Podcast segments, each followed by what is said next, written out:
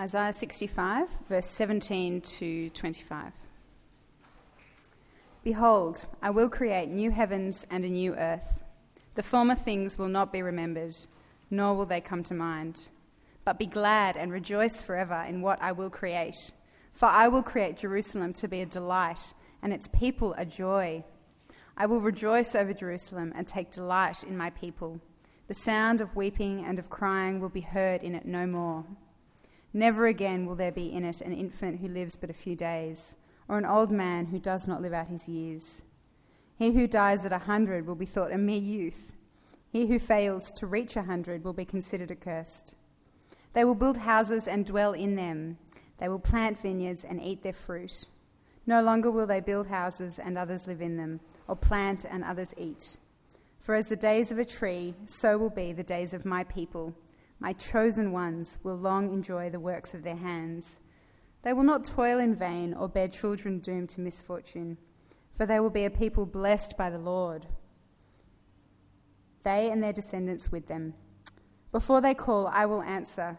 While they are still speaking, I will hear. The wolf and the lamb will feed together, and the lion will eat straw like the ox, but dust will be the serpent's food. They will neither harm nor destroy on all my holy mountain, says the Lord.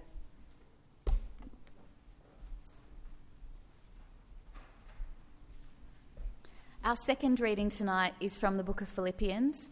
We're looking at chapter 3, verses 12 to 21, and that's on page 832 of the Pew Bibles. Verse 12. Not that I have already obtained all this, or have already been made perfect, but I press on to take hold of that for which Christ Jesus took hold of me. Brothers, I do not consider myself yet to have taken hold of it. But one thing I do, forgetting what is behind and straining toward what is ahead, I press on toward the goal to win the prize for which God has called me heavenward in Christ Jesus. All of us who are mature should take such a view of things. And if on some point you think differently, that too God will make clear to you. Only let us live up to what we have already attained. Join with others in following my example, brothers and take note of those who live according to the pattern we gave you. For as I have often told you before, and now say again, even with tears, many live as enemies of the cross of Christ. Their destiny is destruction, their God is their stomach, and their glory is in their shame. Their mind is on earthly things. But our citizenship is in heaven, and we eagerly await a Saviour from there, the Lord Jesus Christ who, by the power that enables him to bring everything under his control, will transform our lowly bodies so that they will be like his glorious body.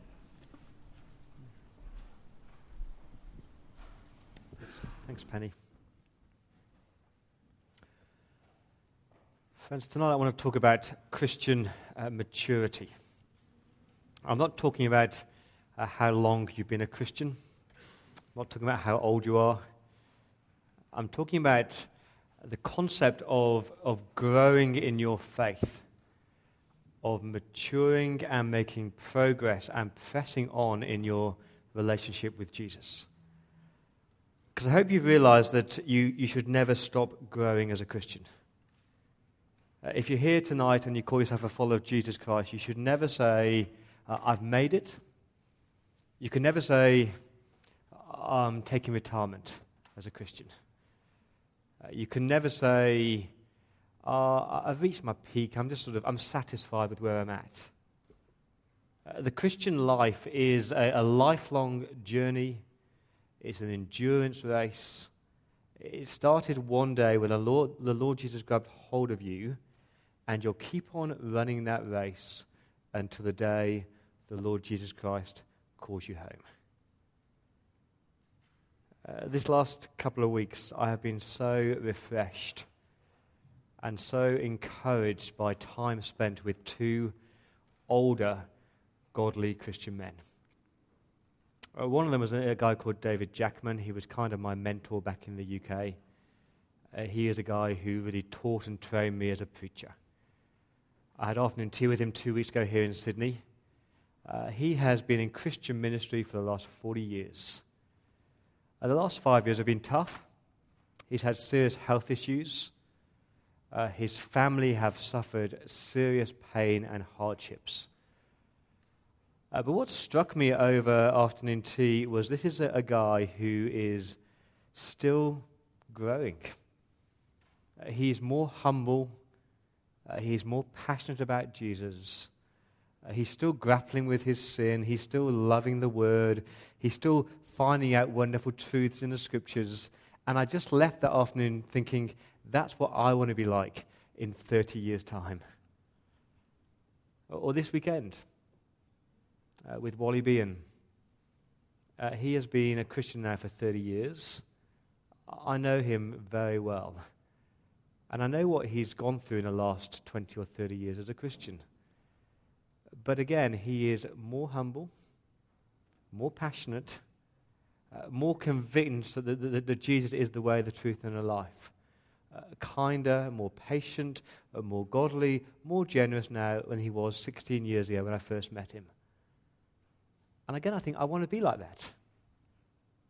I find that refreshing because I do have a lot of conversations with people who talk about how, you know, five years ago they felt closer to Jesus than they do today. Five years ago they were more passionate about church and more passionate about Jesus and more passionate about serving, but they're kind of just plateaued or they're, they're stagnating in, in their faith. And just to meet men who age 60, age 65, age 70, they're just loving Jesus more and more and more. I go, I want to be like that. If you're here today and have followed Jesus Christ, I wonder whether you would say that you are more mature in your faith today than you were five years ago. I'm not talking about the number of church activities you do. I'm talking about your, your relationship with Jesus. Do you know him better? Do you love him more?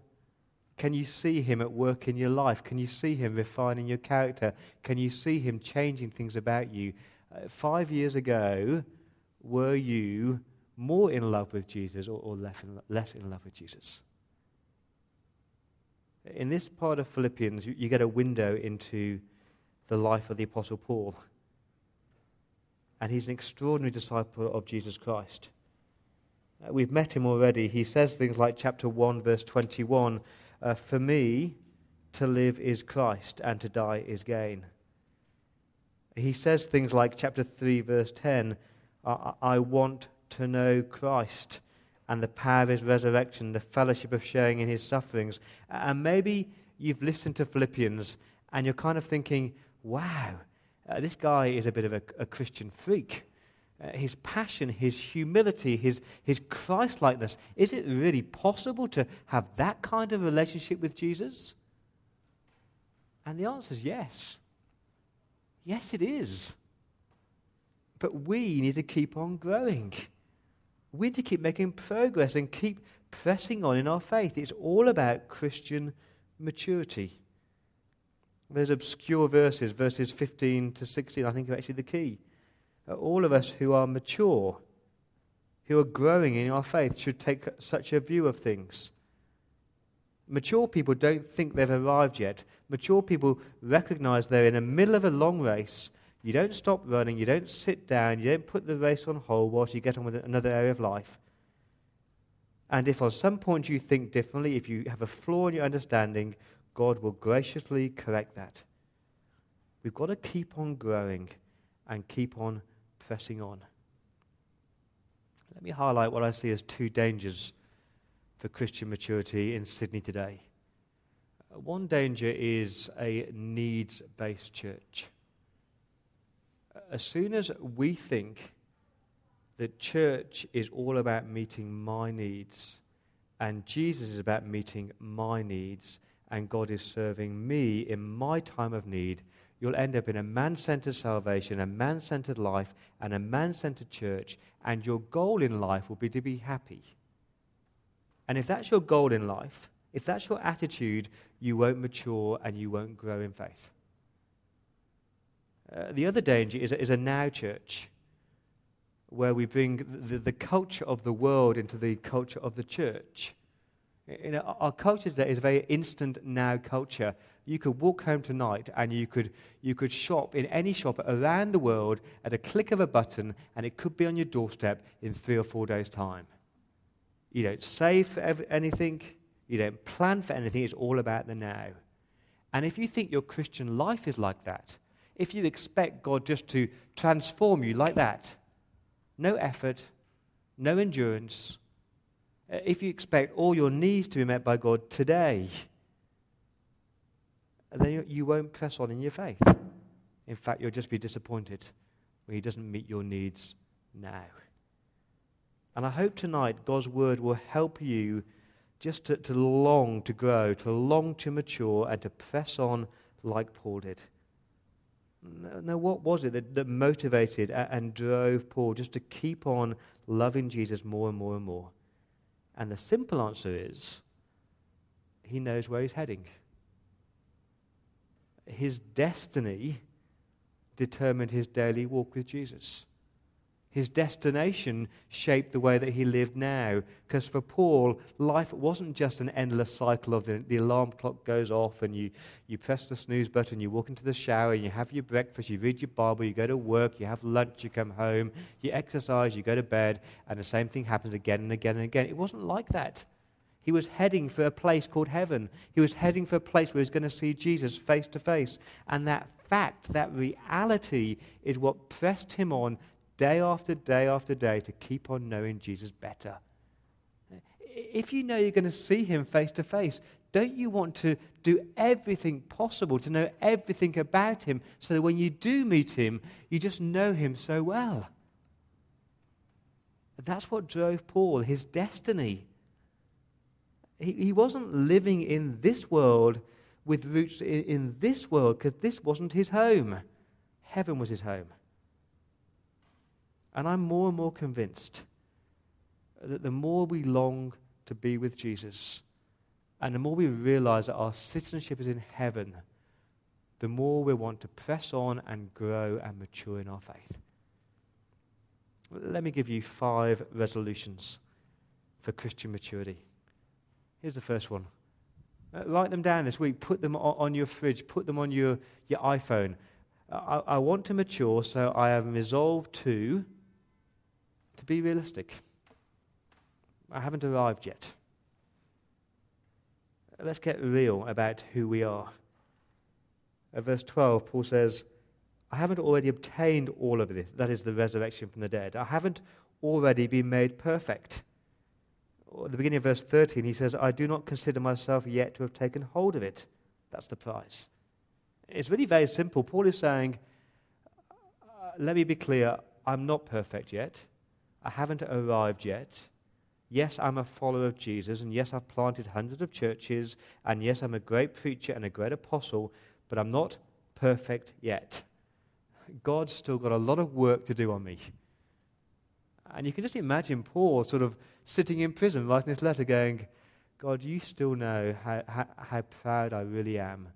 God, you know how I still struggle with impatience. And you know how I still struggle with greed. And you know uh, that particular area of my life where I'm good at hiding it. You know that's got to change. You, you know me so well, God, and you know that I'm not perfect. Lord, please keep on humbling me. Lord, please keep on growing me. It was 30 years ago that the, the, the apostle was gripped by grace. And God's been working on him for 30 years, but he's not the perfect Christian yet. And I find that really encouraging. Don't you? To know that God is still at work in you. He's got lots to change about you because you're on this journey. So please don't be impatient. Please don't be like little kids who are just saying, Are we there yet? Are we there yet? Are we there yet? You're not there yet. You won't be there yet until you meet Jesus face to face. And please don't be arrogant. And please don't be satisfied. Please don't be satisfied with where you're at in your Christian life. It's a dangerous prayer to pray, but God knows how I need to change. And to pray, Lord, take me through whatever you need to take me through to develop my character, to refine me, to change me. because I just want to be more and more like Christ. Someone said Christians should never be satisfied with yesterday's grace. Keep pressing on. Be realistic, you're not there yet. Second resolution resolve to be active. You need to make an effort. If you want to grow in your faith, mature in your faith, it's not a passive thing, it's an active thing. He says in verse 12, uh, I haven't already been made perfect, but I, I press on to take hold of that for which Christ Jesus took hold of me. Again, in verse 13, I do not consider yet myself yet to have taken hold of it. Uh, but one thing I do, single mindedly, I forget what is behind and I strain towards what's ahead and I press on towards the goal to win the prize. Uh, that word press on, it, it, I push forward, I, I drive forward, I, I, make the effort, I train and I strain and I, I persevere. They're all active words. Because we're running and we're in a race and we're on a journey and we're heading home. How are you going to do that? How are you going to make sure that, that you are actively growing in your faith? It's pretty straightforward. Verse 14. You forget what's behind and you just look forward to what's ahead. Verse 14, forgetting what is behind. Uh, that could mean any one of three things. He could be saying, don't look back to what you could have had. Uh, please don't look back over your shoulder and think, you know, I could have been the most successful lawyer in Sydney. I could have had that house if I wasn't a follower of Christ. I could have been famous, you know. Don't, don't always be looking back thinking, if I wasn't really a Christian, I could have had all He could be saying that. He could be saying, don't be complacent about your past Christian achievements. Don't look over your shoulder thinking, you know, five years ago, I, I, led that person to Christ, and, and 10 years ago, I led that youth group, and, and three years ago, you know, I, I was leading a connect group, and, and last year, I, I, was serving all these people. Because God isn't interested in what you were doing 10 years ago, it's how you're going today that really matters. But I think He's saying, don't dwell on your past failures, forgetting what is behind don't let past sins condemn you. Now, now, for Paul, that is massive, isn't it? Because Paul murdered Christians. And it would be easy for him to sit there and go, Has God really forgiven me of that? Is he really going to welcome me home? Whatever you've done in the past, don't let the guilt of that drag you down and stop you pressing on. Leave it at Calvary. Jesus paid for it there. Don't look back. It always leads to disaster. I don't know whether you've ever seen the footage of probably the most famous head to head mile race that was ever run. It was uh, Roger Bannister from Great Britain and John Landy from Australia. Uh, the, at that time, they were the only two sub four minute milers and they were neck and neck up until the bell, and then Landy pressed forward, and Roger Bannister surged forward as well. And, and as they turned a final bend, it's, it, there's black and white footage. You can look at it on YouTube. And what happens is that as they turn a final bend, uh, Landy just breaks his concentration for a moment, and he looks over his shoulder. And Roger Bannister just goes straight past him. And you and I have got to learn the Christian life to let the past be past. Let the past be past and just keep your focus on the future, on, the, on heaven, on the goal. And press on forward. Uh, some of you know that I do um, Ironman triathlons. It's a long endurance race. Uh, you've swum the four kilometers, you, you've cycled the 180 kilometers, you, you, you're running the 42 kilometer marathon.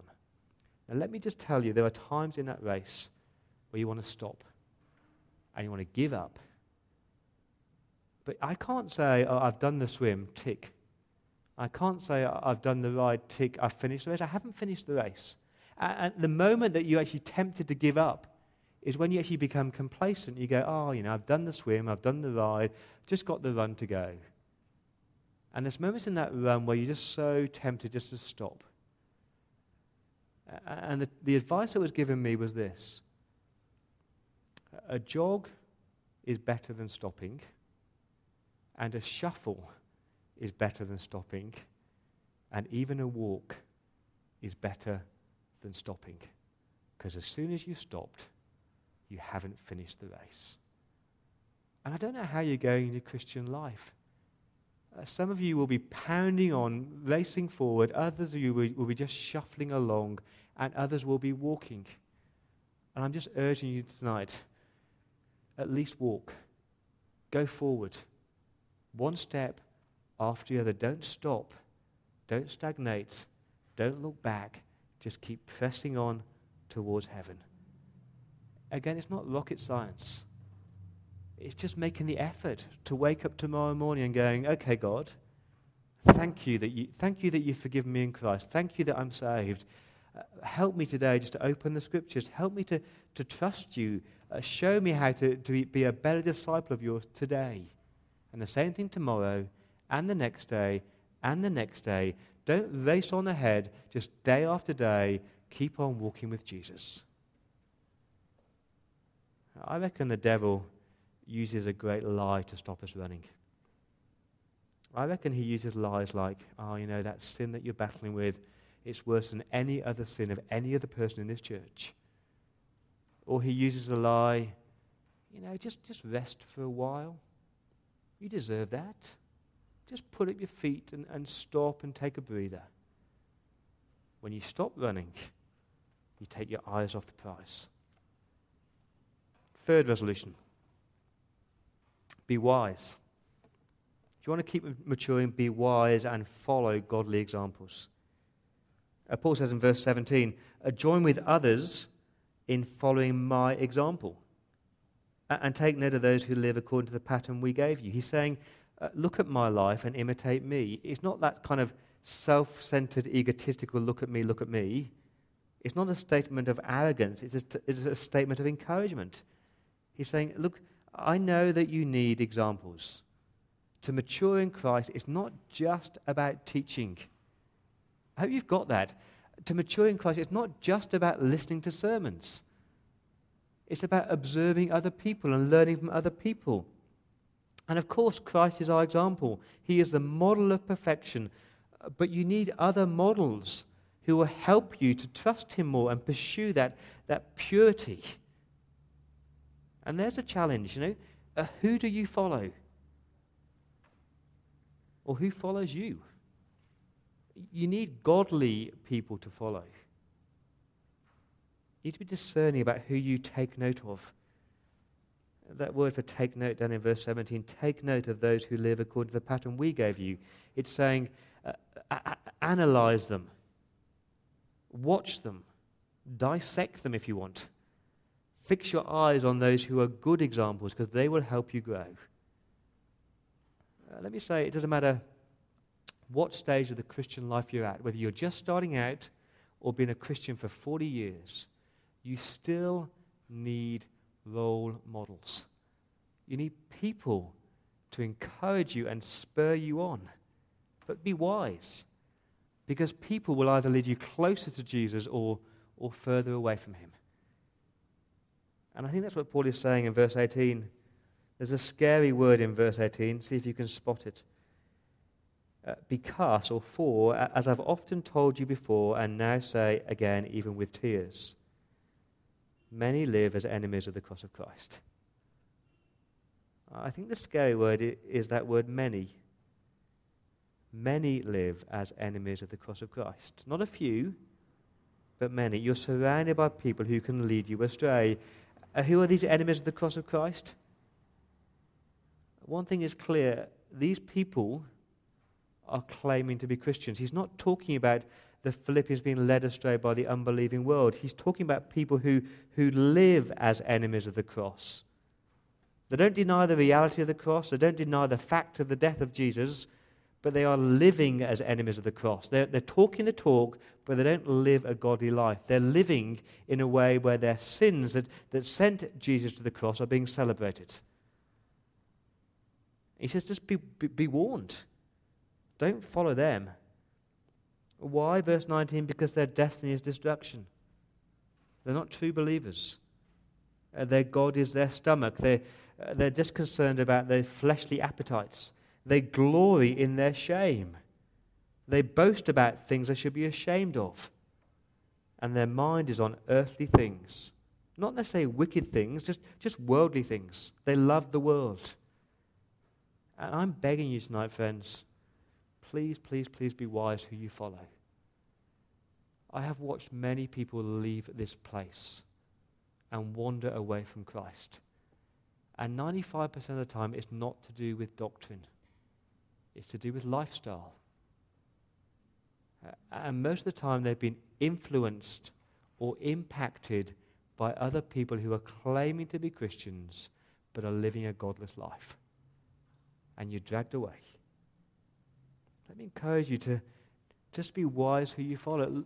Uh, if, if you're married here tonight, look out for those godly Christian uh, married couples who can encourage you and you say, I want to be that kind of husband and I want to be that kind of Christian wife.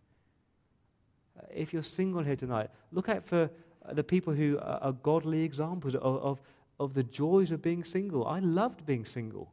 The opportunity it gave me to serve Jesus. Yes, of course, there was hardships and loneliness. But, you know, the joys of serving Jesus as a single man. Be wise as to who you look out for. I love Paul's attitude, though. He's so deeply grieved to see these people led astray. He says in verse 18, I've often told you before and now say again, even with tears. Yes, he denounces them, but he calls them, uh, he, he has deep compassion. And I hope you'll have that attitude as well. Please don't go around uh, denouncing people without tears in your eyes. Fourth resolution I'm going to resolve to be focused and fix my eyes on the prize. Remember that phrase? Your destiny determines your daily walk. Your destiny determines your daily walk. And he says in verse 12, I press on to take hold of that for which Christ Jesus took hold of me. What did, what did Christ Jesus take hold of him for? Verse 14.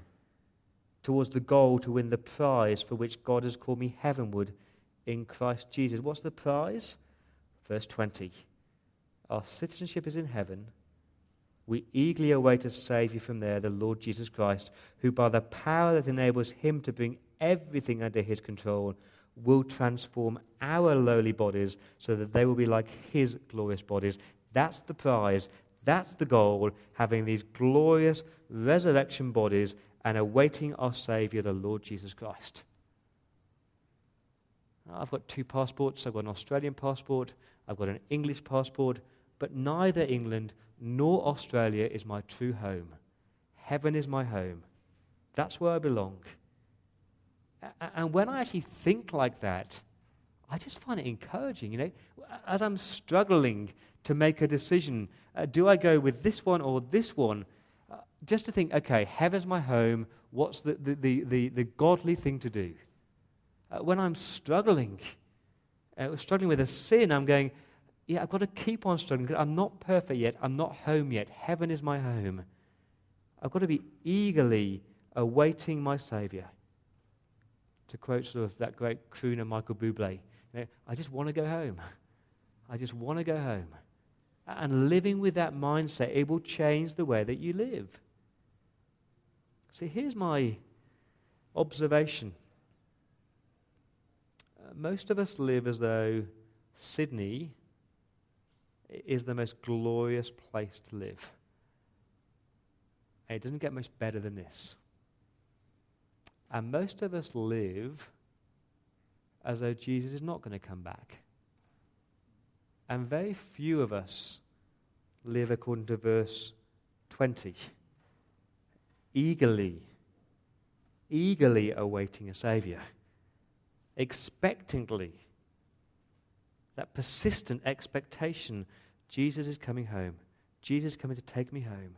I just want to be with you, Jesus. Now, why is that?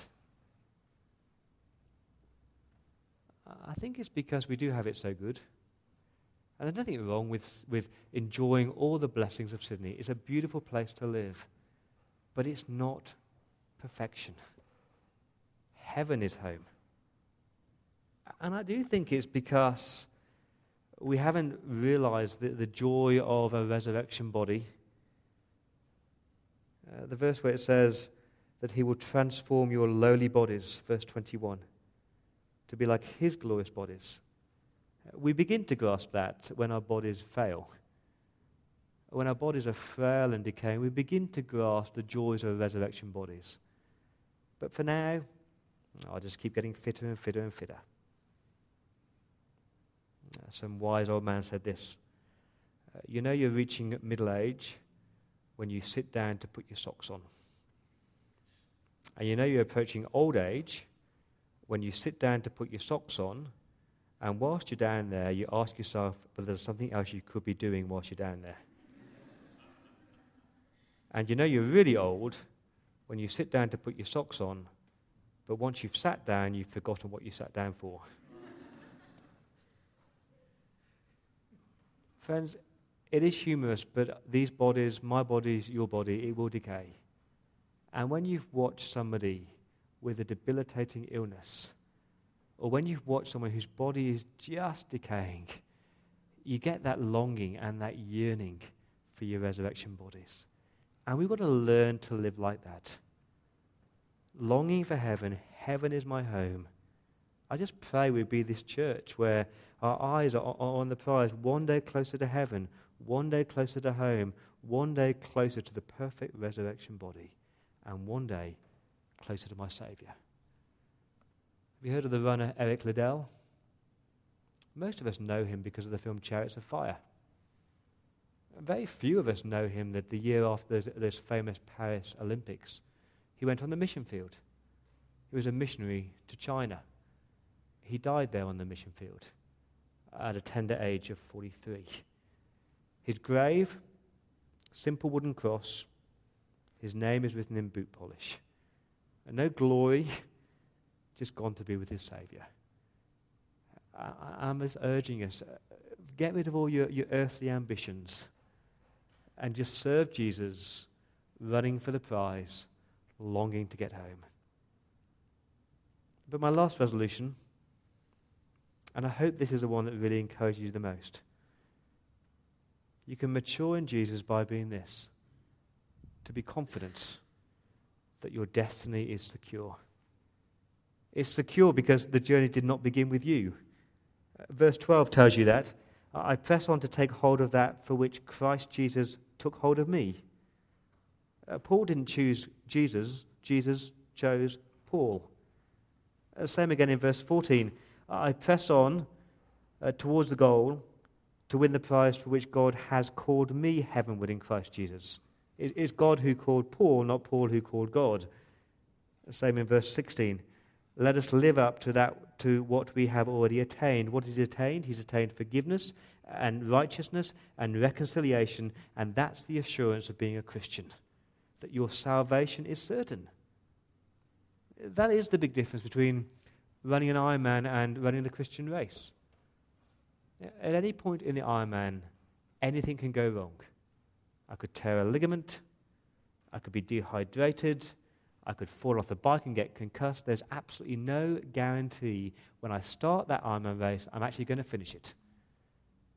But for the Christian life, if, if God has grabbed hold of you and, and Jesus has grabbed hold of you, then nothing can stop you from seeing him face to face. I find that so encouraging. I, don't know what God needs to do to me to prepare me to meet him. I don't know what it's going to take me through the next five years, ten years, however long I've got on this earth until I meet my Saviour. He could take me through real heartache, uh, the death of a spouse, the death of a child, depression, spiritual isolation, hurt, disappointment. I don't know what he's going to take me through, but I can be sure of this. He's going to hold on to me. He's going to bring me across that finish line, and I'm going to see my Saviour face to face. And that's the reason I want to grow. And that's the reason I want to press on, because I know He's grabbed hold of me, and He who began the good work will bring it to completion. My name is written in the book of life. I know that. And I hope you do too. So let me ask you again. Look back to five years ago, if you were a Christian five years ago. Look back to today. Can you say, I'm more mature today? Uh, I pray that you make it your prayer that you that next week and the week after you say, I'm still pressing on, I'm still pressing on, I'm moving forward, I'm moving forward, and I'm moving forward. How are you going to do that? Five quick ways. Be realistic, be active, be wise, be focused, but most of all, let's just rejoice that we can be confident.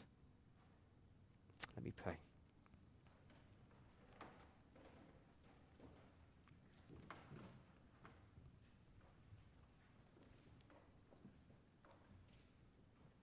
Friends, our citizenship is in heaven.